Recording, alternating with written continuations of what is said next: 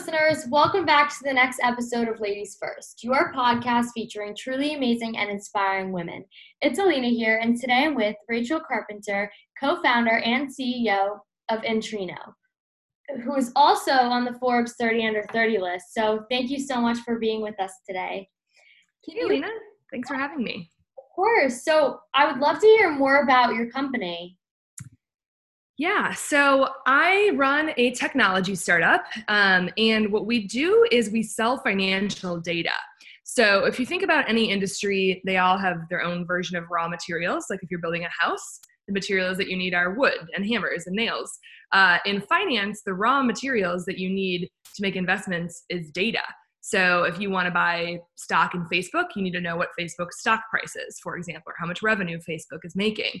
Um, but historically, access to that data has been really restricted. So anybody that wants to get access to the data, maybe to make their own investments or maybe make an investment tool, it's really hard to get access to the data. It's expensive.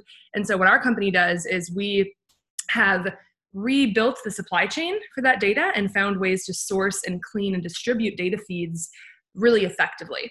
So, a good example of how you might see our data in the wild is say maybe you have a mobile app on your phone and you're looking at different stocks and you see a stock chart. The data could be coming from Intrinio. The data inside of that app could be powered by Intrinio data. So, we're kind of like plumbers behind the scenes, piping data through, but it's fun because our data gets to come alive inside of some pretty cool apps uh, that are bringing the finance industry forward. And what kind of prompted you to start this? It's a good story, actually. So, originally, my co founder and I were living in Chicago, and we wanted to build our own financial app. Um, and we got to work on it. We both had backgrounds in finance and accounting. Um, and we actually taught ourselves how to program, which was quite a journey.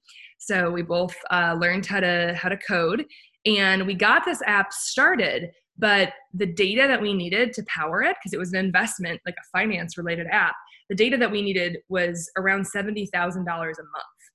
So you can imagine if you're an entrepreneur and you have an idea to start your own business and you want to build this app, and then all of a sudden you can't even move forward unless you can pay $70,000 a month. It was a huge roadblock for us. And so it kind of crushed that entire dream. And we realized, wow, data is super inaccessible. And anybody that wants to innovate in this industry can't really get access to it. So let's find a way to tackle that problem instead. So we got really angry in essence that we couldn't afford the data. And so we wanted to find a way to, to streamline that process. And how did you find the best way to do that?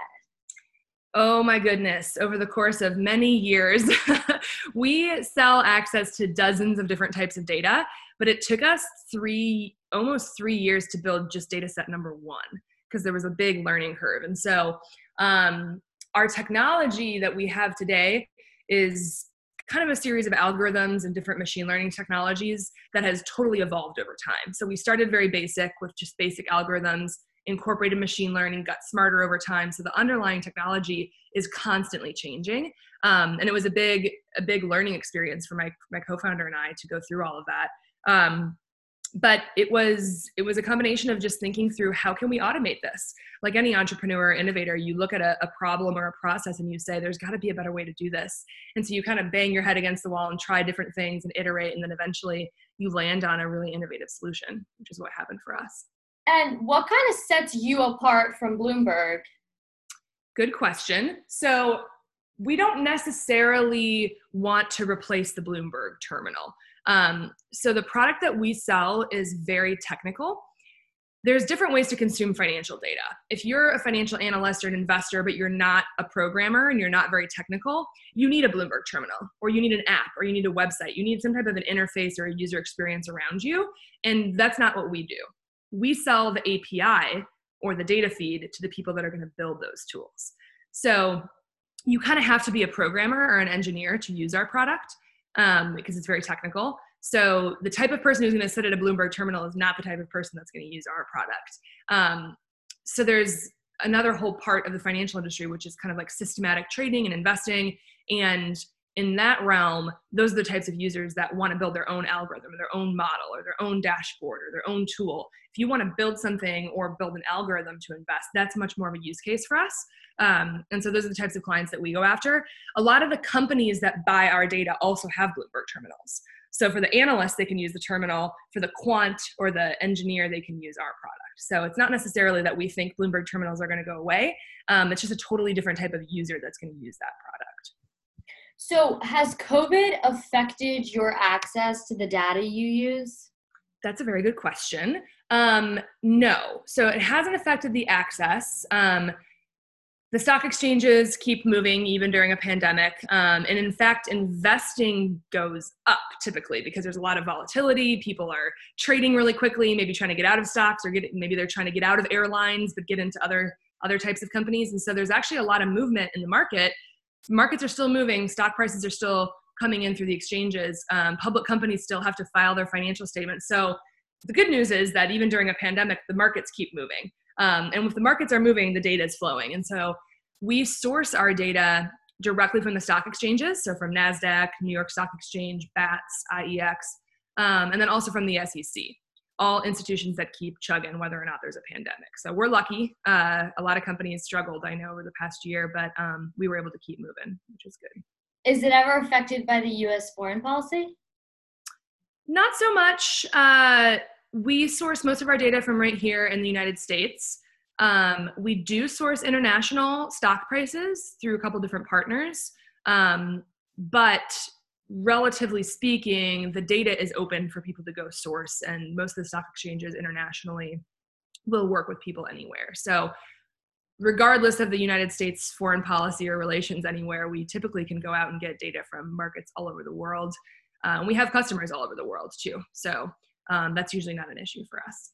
And does your software convert everything to the user's local currency automatically in real time? Um, no. In some cases, yes, but usually the engineers on the other end have to do that transformation by themselves. So, what do you do on a typical workday? Ooh, that is a good question. Um, it can vary widely. Um, my number one priority is my team. So I spend a lot of time with my leadership team, my CTO, my CFO, my chief operating officer, head of sales, checking in, doing meetings and, and planning with them. Um, we do team wide meetings on Monday. Um, we do trainings across the team. So, a lot of team meetings throughout the week because that's number one priority. Second priority is the customers. So, I step in because we're still an early stage startup. We've got about 27 employees. Um, so, I play a pretty big role in sales. If there's a big sale that comes through, a big partnership, I tend to hop on those phone calls as well. Um, strategy is also big. I need to stay on top of our competition and the markets and the way things are moving. So that involves a lot of research, hopping on the phone with other founders, other CEOs, friends in the industry, uh, partners, investors, advisors. So there's a big chunk of strategy. It's important to set aside time for that and planning for the future. Um, and then also investors. So we've raised uh, about seven and a half million dollars in financing, and so we've got a a list of investors um, that are stakeholders in our business, and it's my job to keep them up to date, answer their questions, go to board meetings, um, and then also be thinking about next fundraising rounds coming too. So fundraising is a bit cyclical. We're not currently fundraising right now, so it doesn't take up too much of my time to keep our current investors up to speed. Um, but taking care of the investors and stakeholders is is important as well. So it can vary widely. As I do PR as well and, and marketing, I'm kind of the face of the company. So I do podcasts like this. I speak on panels. I give speeches. Um, I have, have, have to kind of have a voice out there and be a thought leader as well. So team meetings, strategy planning, investors, customer calls, podcasts, PR. It is a wide range of, of things, um, but it's fun. No, no day is the same, and there's a fair amount of putting out fires here and there as well. And what is the fundraising that you guys do? So we've raised uh, technically three different rounds of, of capital. The first was kind of like an angel fundraising round where we raised from individuals who gave us small amounts of money just to get things started in the beginning. Then we raised a seed round, which was a little bit more official. Um, we raised a million dollars in that seed round. Um, and then we raised a Series A round, which was from actual institutional investors. And so um, we raised $5 million in our Series A round. So we went through three different rounds of fundraising, all to kind of finance expansion, put more money into product development, hire new people for the team, um, office space, legal fees, all the above to just keep keep the business afloat and running and give us some runway to keep building innovative things. Do you see like a record of where the fundraising comes from, like where the money that gets donated comes from? Um, yes. So we keep what what we call a cap table. So we keep track of all the investors in the company. Um, but when you raise venture capital from a venture capital fund, they typically have their own investors too. You don't always get to see who those they're called LPs, limited partners. You don't always get to see who those people are. So say you raise money from a venture capital fund that is a $500 million fund and they're taking that $500 million and investing it into a bunch of different startups that 500 million that they're investing maybe they only gave us five but of that fund it's coming from a bunch of high net worth individuals sometimes uh, sovereign wealth funds um, other venture capital firms you don't necessarily know where all of the money is coming from but it's funneled through one venture capital firm and that's the the face of the firm and who you who you deal with on a regular basis. So what do you think is the most challenging part about what you do? Oh my goodness that's a good question. Um early on in the company when we were really small fundraising was the biggest challenge having to pitch and go out and talk to investors and ask them for money. Um, that was a big challenge. Uh, being a woman can be a little bit of a hindrance in this industry. You know, I'm sitting at the intersection of finance and technology, which are very male driven. Um, but honestly, that wasn't a huge problem for me. Um, of course, I had bad experiences. There were guys that didn't take me seriously. Um, but for every guy that didn't take me seriously, there were 50 others that were totally respectful and one wonderful and loved what we were doing, and a lot of women investors, a lot of female investors I was talking to as well. So that wasn't as much of a problem, but just raising capital is hard. If you've never done it before, you've never raised money from investors, figuring out how to put a pitch deck together, different terms of the investment, different types of investors. There's a lot to learn and you kind of have to learn as you go. So in the beginning, with no prior experience, fundraising was was a big challenge for me. Um, and I would say my big challenge now is is scale. Um, it's easy to get your company going, get to the first stage, but figuring out how to continually evolve and grow and build the company, everything changes when you get to a new stage. So where we were at with two employees was a totally different place from when we got 10. And then we got 14 and then 21 and now 27 and the whole business and company is a different it's a different beast at each stage of the journey and you have to be really agile um, and figure out figure out how to how to be flexible as the company evolves over time.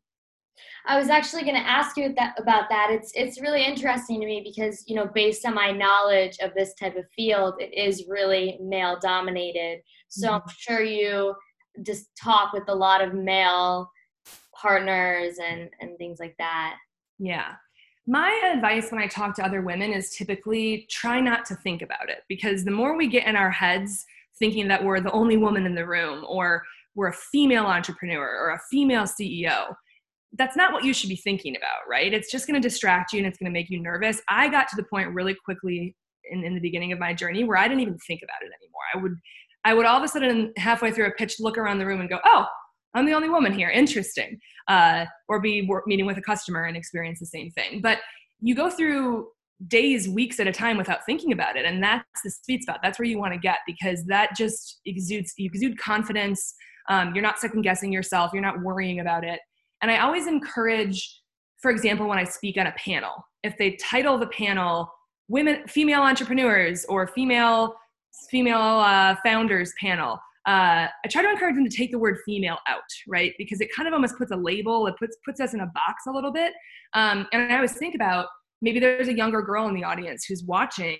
Now all she's thinking about is, oh, I'm a female scientist. Oh, I'm a female business owner when in fact she's just a scientist or just a business owner, right? And if she can see a world where she just naturally fits into the scientist category without having to label it, I think that's going to be a much healthier place. And so my advice might be a little controversial, but it's don't worry about it. Don't think about it. Get out of your head. Just think of yourself as a founder, a business owner. And in my experience, you can't avoid all of the jerks out there, but if you can at least get into that headspace and be really confident, it, will it'll shine through and it'll, it'll pay dividends for you. I think it could also be like a lot of motivation. Like if you are the only woman in the room, then like cool, like represent them, like show yourself, prove yourself. So I always kind of like to think about it like that also. Like you are a woman, like that is great. and you can show that you can do it or you're just as smart or just as hardworking. So I like that you mentioned that. So on the other end of it, I asked you, you know, one of the hardest things you kind of kind of deal with. So what is your favorite thing about what you do? There's there's two pieces to that. The first is my team. I have a philosophy where I try to hire people that are way smarter than me and surround myself with really, really smart people. I'm the CEO, but they're running the ship. If you really think about it, right? I, have I've surrounded myself with a team of really smart people who can make good decisions, and I need their input at every step of the journey. Um, and so, being able to work with such brilliant people and get to choose who you work with and hire those people and put really smart people in place, it is so much fun to work with our team. Everyone is off the charts smart um, and really hardworking and dedicated and invested in the success of the business. And so, getting to choose to work with smart people and enjoy who I'm working with, that's the best part about the job. Um, and then also just being in charge, right? It, it's it's both the scariest and also the most thrilling thing to have the future of the company 100% in my hands, which means I can build whatever journey I want to um, and that's it's it's scary but it's also really really exciting um, i was an entrepreneurship major i double majored in finance and entrepreneurship but i found out early on in my life that i just never wanted to work for somebody else ever again. Um, and it's been great. I don't think i could ever do it honestly. Uh, you have to be really self-motivated but it can be really fun to to run the ship and run the show. Um, so that's that's also a fun piece of it. So I think you kind of touched on this also, but if you could give one piece of advice to all of our listeners, more so to the young female listeners, what would that piece of advice be? I think that whether or not you're starting your own business, if you're a female in the workforce in any industry, no matter how challenging, resilience is the most important thing. Um, whatever it is that brings you down, there will be something that brings you down, and it will happen a lot. I always think about my journey as being a roller coaster, and I could tell you so many stories at the bottom of the of, of the roller coaster where I was like, "This is it. It's ending. I can't go on. It's too hard. I, there's no way I'm getting through this. The business is going to fail." The roller coaster always goes back up. Um, you have to believe in yourself and know that you're capable and, and, enough to get through the bottom dips in the roller coaster because they're going to come. Maybe it's a man who doesn't take you seriously. Maybe it's a door that gets shut in your face, uh, a product that doesn't work out right. Starting a business is harder than you thought. Whatever it is, the roller coaster is going to go down. Just remember that it goes back up. And as long as you remember that, you'll have the resilience to get through it. Um, those those hard times are going to come, especially for the women listening that want to start a business. So um, really give some thought to resilience and just remember things go back up again. Well, thank you so, so much for being with us today. It was a pleasure speaking with you. This is Alina Puri, and tune in next time for another special guest.